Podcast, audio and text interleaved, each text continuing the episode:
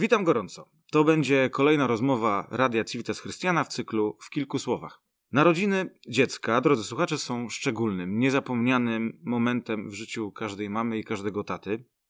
Miesiące oczekiwania, tego adwentu, szykowania domu, szykowania pokoju, skręcanie łóżeczka, szykowanie też samego siebie na przyjście nowego, nowonarodzonego człowieka do domu, wyobrażanie sobie wyglądu, i przyszłych osiągnięć, cech dziecka. To jest wszystko na pewno w sercach i w rozumach każdego rodzica. Jednak, gdy rodzi się dziecko niepełnosprawne, na pewno ta perspektywa się troszeczkę zmienia. I często okazuje się, że takie dziecko nigdy nie będzie w stanie zostać strażakiem, prawnikiem, czy naukowcem, czy jakimś świetnym piłkarzem. Ale czy to koniec świata? Może nie trzeba, aby dziecko było wybitne w oczach świata, a wystarczy, żeby było wybitne w oczach rodziców i żeby było otoczone czymś większym niż tylko oczekiwania. W kilku słowach, po moim długim wstępie, chyba za długim, goszczę dziś panią Emilię Raczyńską. Dzień dobry. Dzień dobry. Z panią Emilią znamy się dzięki ogólnopolskiemu konkursowi wiedzy biblijnej, bo jest pani katechetką w szkole średniej, ale zgodnie z moim wstępem, chyba nikt nie ma wątpliwości, że raczej o konkursie nie będziemy rozmawiać, tylko troszeczkę o czymś innym bo właśnie, może o kimś innym, bo właśnie o dzieciach niepełnosprawnych. Pani Emilio, jest pani mamą Marysi, dziecka z zespołem Downa. Tak. Czy może pani podzielić się przeżyciami, jakimś świadectwem, które, które przeżywaliście, no, gdy dowiedzieliście się o chorobie dziecka? Kiedyś e, czytałam pewne takie świadectwo dotyczące właśnie narodzin e, dziecka z zespołem Downa. I to świadectwo bardzo mi utkwiło w głowie i mogę się praktycznie też z nim utożsamić. To świadectwo było oparte na pewnej takiej metaforze, metaf- na metaforze podróży. Powiedzmy, że chcemy się e, dostać do wymarzonego kraju, chcemy zwiedzić ten kraj, E, wspaniałe miejsca, planujemy tą podróż, czy też e, planujemy też, jak ten czas spędzimy, że to będzie wspaniałe przeżycie. Podobnie jak to jest oczekiwaniem na dziecko, prawda? Na dziecko, na dziecko zdrowe. I tak, wsiadamy do samolotu, e, podróż mija nam bez żadnych przeszkód. Natomiast wysiadając z samolotu, patrzymy, że wylądowaliśmy zupełnie w innym kraju, w innym zakątku świata, którego się po prostu nie spodziewaliśmy zupełnie. I to jest totalny szok i zaskoczenie. I nie można do linii podróży zgłosić żadnej reklamacji. Oczywiście. I nie można nawet wrócić do tego kraju, do którego mhm. zamierzaliśmy e, polecieć.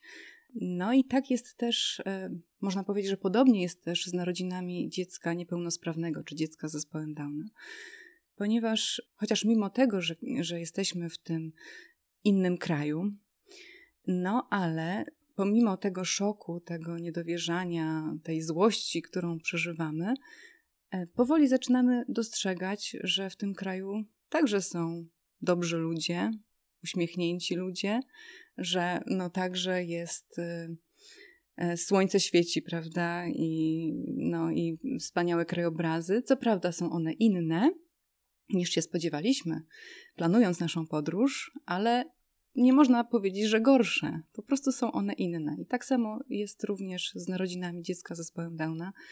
Początkowo jest to pewien szok, pewne niedowierzanie, bo no, spodziewamy się dziecka zdrowego i każdy no, by zareagował, prawda, no nie wiem, no chociażby uczepieniem się tej myśli, że a może jednak to pomyłka, prawda, no może jednak coś poszło nie tak z tą diagnozą.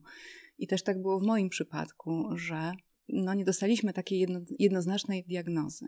Po narodzinach e, zostałam wezwana do, do gabinetu pani ordynator i pani ordynator powiedziała, że są pewne podejrzenia, że Marysia ma pewne cechy mongoloidalne.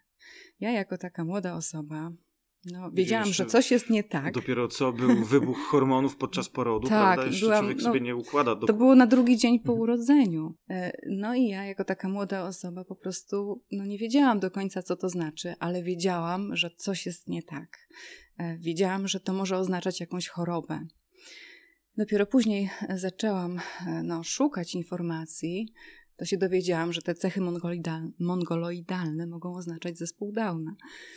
Ale e, to było dopiero później. Na początku byłam w wielkim szoku, e, spłakana, po prostu wyszłam z tego gabinetu i pozostałam praktycznie sama z tą wiadomością, bo cała rodzina bardzo się cieszyła, bo syn rok starszy, no ponad rok starszy, ale urodził się zdrowy. W związku z tym, jeśli się urodziła córka, bo już ta wiadomość dotarła do rodziny, no to się spodziewali, że dziecko będzie zdrowe i wszystko jest w porządku. I więc e, była radość, mąż się cieszył, rodzina się cieszyła, a tu się okazuje, że jednak jest coś nie tak. I mi było osobiście bardzo trudno przekazać tą wiadomość rodzinie. Tym bardziej, że e, Marysia wyglądała no, całkowicie normalnie, przynajmniej jak dla mnie. E, no i w tamtych czasach jeszcze, bo to było dobre 20 lat temu, mhm. kiedy to się działo. No tak, nie było takich no, chyba dostęp, nie, było. nie, było. takiego dostępu do telefonów aż mhm. tak, żeby zadzwonić w każdym momencie. Mm, tak, pewno. tak, tak. Ja musiałam z budki telefonicznej dzwonić.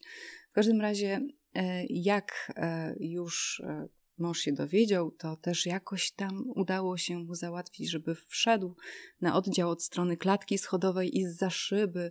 Po prostu ja pokazałam Marysię w tym wózeczku takim małym, tak? Podjechałam i no on praktycznie mówi, że przecież to jest normalne dziecko. No co, co tutaj ci lekarze chcą? E, no i tak już e, z tego oddziału, jak już wychodziłam, no to też dostaliśmy pewne takie namiary, gdzie można e, potwierdzić, tak, że to jest rzeczywiście zespół Downa, gdzie można zrobić badanie genetyczne, ale można było to zrobić w tamtym czasie w Szczecinie.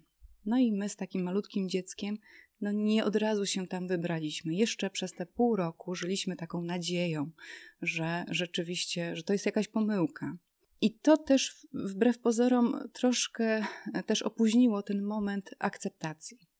Bo to zmaganie, to właśnie uczepienie się tej nadziei, że jednak to może być pomyłka, e, opóźniło ten cały proces akceptacji i również i no, takiego de facto pokochania, no przynajmniej przeze mnie, bo ja się zmagałam z tym wszystkim, takiego autentycznego pokochania e, właśnie dziecka niepełnosprawnego. Pani mówi o akceptacji. Ja dopiero teraz zauważyłem, że ja w ogóle podzieliłem ten scenariusz, jeżeli można tak powiedzieć, scenariusz tej rozmowy, na takie właśnie trzy punkty. Świadectwo, potem będę, y, będę pytał o jakieś porady i trzecim punktem jest właśnie akceptacja. E, mówię o tym nie bez przyczyny, bo im wcześniej rodzic, rodzice zaakceptują tą wiadomość, tym wcześniej też są w stanie autentycznie pokochać to dziecko takim, jakim ono jest.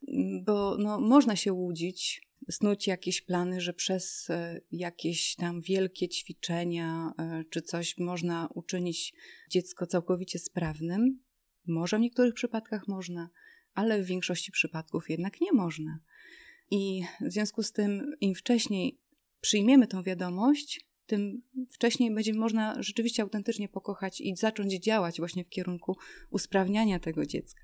Pani Emilio, a czy zdarza się, że, że rodzice wstydzą się sytuacji? Nie, wstyd, nie, nie chodzi mi, że wstydzą się dziecka, ale wstydzą się sytuacji bycia rodzicem dziecka niepełnosprawnego. Tak. I ja sama to przeżywałam, bo tak, bo na początku Wiadomo, najpierw są, jest dużo badań lekarskich, wizyt u lekarzy. E, Marysia miała stwierdzoną wadę serca e, i też trzeba było dość często chodzić do kardiologa czy do innych lekarzy. Stwierdzono u Marysi także niedoczynność tarczycy. E, no i z tego względu no, bywało się to tu, to tam, gdzieś w przychodniach, prawda, w kolejkach. Ja sama pamiętam właśnie takie wydarzenie, kiedy czekaliśmy gdzieś tam do lekarza chyba do rehabilitacji i były tam różne dzieci, prawda? No, ale żadne z nich nie miało zespołu Downa. E, I tak e, też jedna tam z mam coś tam do mnie zapytała, właśnie już teraz nie pamiętam za bardzo, ale ja pamiętam, że przez gardło mi nie chciało przejść, że moje dziecko ma zespół Downa. Po prostu to było takie. Sama się czułam tak bardzo zdeprecjonowana tym, tym, tym że ja mam dziecko chore po prostu.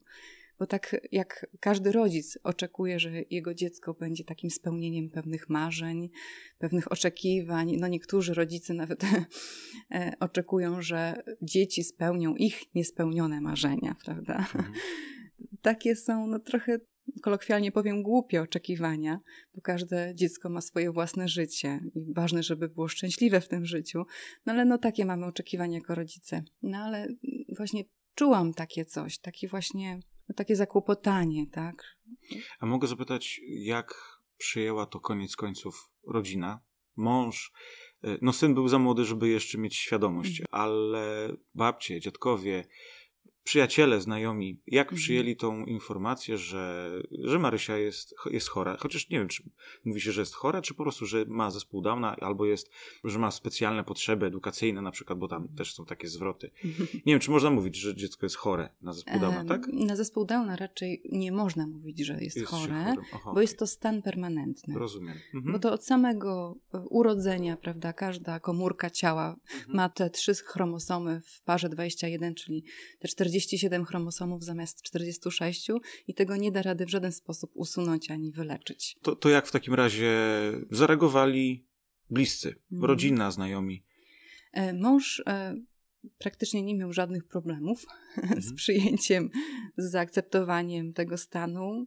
Wiadomo, że również przeżywał tę całą sytuację, ale on od samego początku bardzo mocno Marysię pokochał. W przeciwieństwie do mnie, ja wiadomo, że tak naturalnymi, jakby tak naturalną drogą, wiadomo, że tak się, no, dziecko zawsze się kocha, prawda? Ale takie autentyczne dopiero nastąpiło u mnie po zaakceptowaniu tej całej sytuacji. Ale mąż tak od samego początku, także ja go bardzo podziwiałam pod tym względem, że tak od razu. Natomiast rodzina bardzo pozytywnie przyjęła Marysię, szczególnie rodzina ze strony mojej mamy, mojego taty. Starali się pomagać jak tylko mogli w opiece, czy też również w ćwiczeniach, w tej rehabilitacji, która później nastąpiła. Także no, wsparcie było, e, także nie mogę pod tym względem narzekać. Właśnie, i w tym momencie bardzo fajnie się złożyło, chociaż ponoć nie jest dobrze używać słowa fajnie, ale dobrze się złożyło, że pani powiedziała o rehabilitacji, o różnych wycieczkach do, do lekarzy, bo chciałem wejść w ten drugi temat, w temat porad. Jak wygląda terapia takiego dziecka z zespołem Downa? Co trzeba robić, aby polepszyć mu życie? Jak najbardziej się da? No, oprócz tego pierwszego i najważniejszego zalecenia, żeby kochać to dziecko. Wiadomo, najważniejsze. Bo, bo miłość jest praktycznie najważniejsza, bo za miłością idą wszystkie inne czyny to na pewno trzeba zająć się nie tylko ciałem, ale też i rozwojem intelektualnym. To jest przede wszystkim, bo to też zależy dużo od potrzeb danego konkretnego dziecka, bo są dzieci, które wymagają rehabilitacji także tej, tej fizycznej, takiej, takiej ruchowej, ruchowej mhm. ale na pewno każde dziecko z zespołem Downa wymaga tej rehabilitacji intelektualnej, żeby jak najwcześniej zacząć oddziaływać na to dziecko bodźcami, różnorakimi bodźcami. I my y, zaczęliśmy od samego przyjęcia tej wieści, tak około pół roku po urodzinach, zaczęliśmy już działać, tak? Zaczęliśmy szukać ośrodków jakichś, które nam wskażą tą właściwą drogę. Pojawiła się literatura w naszym domu. Co prawda literatura jest bardzo okrojona, mamy jakieś tam e, tłumaczenie Kunigama z języka angielskiego. To jest taka najbardziej obfita, że tak powiem, publikacja. Są też różnorakie publikacje, gazety wydawane jak bardziej kochani. E, natomiast jak na tamte czasy, to naprawdę bardzo trudno było cokolwiek znaleźć. I my właśnie szukaliśmy jakiegoś ośrodka, które, który no, wskaże nam tą drogę, jaką drogą najlepiej iść. I wyszukaliśmy ośrodek Daj Szansę w Toruniu. I w tamtym czasie, właśnie 20 lat temu, ten ośrodek zajmował się rehabilitacją różnorakich dzieci z różną niepełnosprawnością, czy to z porażeniem mózgowym, czy zespołem Downa. No, różnorakie były tam e, dzieci przyjmowane. I był tam cały zespół specjalistów, e, którzy zajmowali się właśnie pod względem intelektualnym, pod względem fizycznym. I tak już po pierwszej wizycie dowiedzieliśmy się, że no, trzeba zarówno u Marysi popracować nad tym, tą fizycznością, żeby ona się jak najlepiej rozwijała, bo wtedy to ona miała już około jednego roku, e, no to wtedy też e, trzeba było jak najbardziej oddziaływać, żeby ona jak najszybciej zaczęła chodzić, raczkować, oczywiście chodzić. I również pojawił się także program rozwoju intelektualnego. E, było pokazywanie bitów z różnymi obrazkami, napisów, nauka czytania metodą Domana. Było też pełzanie w tunelu, równoważnia, huśtawka, paterningi, różnorakie działania, które miały jak najbardziej Marysię pobudzić do rozwoju. W którym miejscu, w którym momencie życia można dziecko z zespołem Downa potraktować, że jest samodzielne? Czy w ogóle można? Dobre pytanie. Myślę, że to zależy od również, wiadomo, poziomu e, rozwoju dziecka. W tej chwili wiem, że w Koszalinie istnieją takie tak zwane mieszkania chronione, w których no, osoby niepełnosprawne próbują jak najbardziej samodzielny sposób żyć. Bo jeśli dziecko y, takie, no chociażby osoba dorosła, bo Marysia już w tej chwili jest osobą dorosłą, no jeśli mieszka w domu, to zwykle postępujemy według pewnych schematów. Bo zawsze tak było, prawda? No więc idziemy, w czymś pomagamy, w czymś już, co nie powinniśmy pomagać, już w takim, w, na tym poziomie rozwoju takie dziecko, czy taka osoba dorosła jest już w stanie zrobić. To prawda, no może nie dokładnie, ale zrobi sama. E, a my idziemy zawsze takimi utartymi ścieżkami, chociaż no, staramy się z mężem przełamywać te ścieżki, chociaż to trudno e, przychodzi. Natomiast są takie mieszkania chronione, gdzie właśnie takie osoby uczą się samodzielności. Choć e, na te nasze realie polskie to nie jest taka samodzielność, jaką byśmy chcieli jako rodzice, żeby takie, taka osoba osiągnęła. Bo jest to cały czas taka samodzielność pod stałą kontrolą, prawda? A czy można się dowiedzieć od dziecka, od człowieka zespołem Downa, jak, jak on postrzega świat? Czy to jeżeli chodzi o dźwięki, hałasy, czy kolory, czy takie postrzeganie właśnie intelektualne rzeczy, czy oni tak samo czują jak my, czy jednak jakoś te postrzeganie świata jest jest różne. Patrząc na mhm. Marysię, Marysia y, nie lubi głośnych y, dźwięków, hałasów po prostu, ale to już jest, myślę, że to jest taka jej indywidualna cecha. Chociaż myślę, że niektóre osoby z zespołem Downa może mogą mieć podobnie, mhm. ale tak y, ogólnie Marysia odbiera świat, no myślę, że bardzo E, standardowo, tak myślę. Okay. Oczywiście, wiadomo, w granicach jej rozwoju intelektualnego, bo w tej chwili jest e, jej rozwój określony na umiarkowane upośledzenie umysłowe. Znaczy, to już teraz się nie powinno tak mówić, bo teraz się określa to jako umiarkowana niepełnosprawność umysłowa.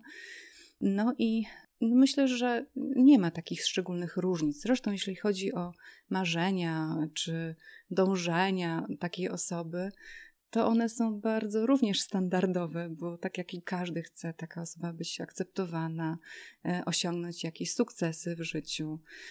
Chce kochać, chce Oczywiście. być kochana, chce, chce mieć swoje mieszkanie, chce mieć swój samochód, no chce mieć zawód. Tak, Marysia już mi opowiada, że ona chce się w przyszłości wyprowadzić od rodziców, ona chce mieć swój własny dom, no więc ma swoje marzenia. E, natomiast no, miejmy nadzieję, że się kiedyś spełnią. Pani Emilio, Akceptacja. Ten trzeci punkt. Troszeczkę wrócimy w takim razie, ale, ale tak właśnie ten trzeci punkt, który ja tutaj mam zanotowany. Co zrobić, żeby samemu pogodzić się z tym, że moje dziecko potrzebuje troszeczkę większej opieki niż inne? Czy terapię dla samego siebie prowadzić, czy, czy właśnie czytać jakieś mądre książki, czy to wystarczy? Trudne pytanie. Można byłoby się po prostu z tym pogodzić. To pogodzenie nie, nie przychodzi tak łatwo. Mhm no, co takiego jest takiego de deprymującego właśnie w tym całym stanie? To, że właśnie początkowo przynajmniej, to, że na przykład moje dziecko nigdy się z tej choroby po prostu nie wyleczy, bo to jest pewien stan, w którym ono jest. I początkowo też taki człowiek, który się z tym dopiero zetknie, się zastanawia, to w takim razie całe życie będzie zależne ode mnie, prawda? Zależne od mojej opieki, jeżeli oczywiście no, stan na to będzie wskazywał, prawda? Jest to naprawdę no, bardzo trudne, ale myślę, że również jeśli chodzi o te takie małe kroki, które takie, taka osoba z niepełnosprawnością właśnie intelektualną czy zespołem Downa robi do przodu, to one no, bardzo dużą zresztą radość przynoszą, bo każdy, każdy sukces okupiony większym nakładem wysiłku cieszy, cieszy tym radości. bardziej, mhm. właśnie, cieszy tym bardziej. I sądząc po tym, myślę, że z biegiem czasu przychodzi ta akceptacja tego stanu i również tym bardziej przychodzi również radość z tych małych kroków, które coraz bardziej w, w kierunku samodzielności takie dziecko czy taka osoba e, robi. Bycie rodzicem mm, dziecka niepełnosprawnego to nie jest cierpiętnictwo, to nie jest to nie jest to, że, że jest tylko ciężko i koniec. Powiedziała pani przed włączeniem mikrofonu, że owszem, jest ciężko, ale tej radości, tego szczęścia i tego uśmiechu jest też niemało. Mhm, tak, zgadza się. E, no, jest naprawdę wiele radości. E, szczególnie właśnie w tym czasie, e, kiedy tak można normalnie, zwyczajnie żyć z taką osobą w domu, bo no w pewnym momencie, jak już no mówię to z perspektywy czasu, bo już Marysia ma 21 lat w tej chwili, że w pewnym momencie już tak jakby te e, wszelkie ćwiczenia, wiadomo, że się dalej ćwiczy, że się czyta z taką osobą, Marysia jest teraz na etapie no, szlifowania czytania, no to też pomagam, e, wieczorami czytamy. To taka rutyna się z tego zrobiła.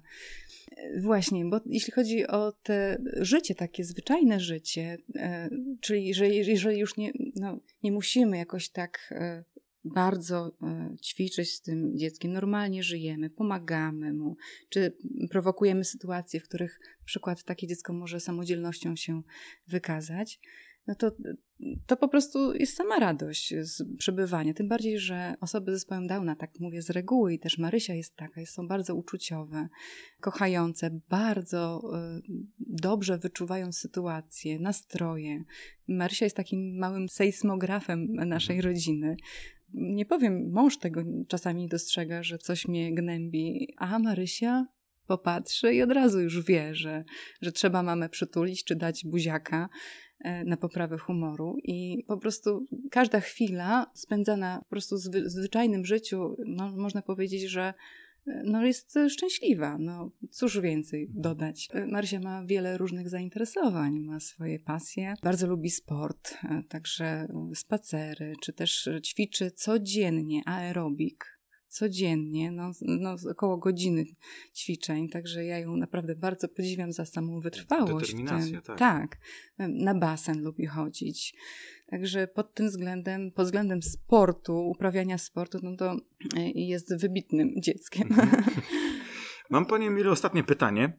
Otóż prowadzi Pani wideobloga, ma Pani swój kanał na YouTubie, e, na którym bardzo często jest pani z Marysią. Robicie różne, właśnie czy to spacery, czy to jakieś ćwiczenia. Chociaż nie, ćwiczenia nie, ale. Gotujemy. Ku, tak, kulinaria. tak. E, czy to jest tylko i wyłącznie zamiłowanie, czy to jest pewien rodzaj terapii, przygotowywania do życia? Mm, jak najbardziej. E, Marysia bardzo lubi się włączać właśnie w takie kuchenne zajęcia. I postanowiłam ją bardziej jeszcze zmotywować do takich, do takich działań, bo ona lubi właśnie przed kamerą występować. Mhm. To jest taka dodatkowa motywacja dla niej. I też również usamodzielnianie, bo tak jak i w szkole, bo chodzi do ośrodka szkolno-wychowawczego u nas w Koszalinie, ma zajęcia z kuchni, to tak samo i w domu włączam ją w te różne zajęcia, w różne e, gotowanie, tak, w przygotowywanie.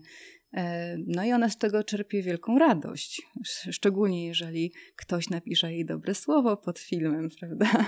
No. Drodzy słuchacze, zapraszam, e, podlinkujemy myślę kanał Pani Emilii. Mhm. Proszę tam pisać bardzo dużo samych dobrych komentarzy. Na pewno sprawicie radość i Marysi i Pani Emilii. Na pewno. Bardzo dziękuję Pani Emilio za poświęcony czas, za, za rozmowę. Pamiętajcie, każdego 21 marca e, jest Światowy Dzień Zespołu Downa. Pamiętajcie o tych osobach, bo one są kochane, e, są bardzo uczuciowe. Szanujcie ich, szanujmy się nawzajem i humorystycznie dodam, zakładajcie wtedy dwie różne skarpetki. Dziękuję jeszcze raz Pani Emilio. Dziękuję. Do usłyszenia. Do usłyszenia.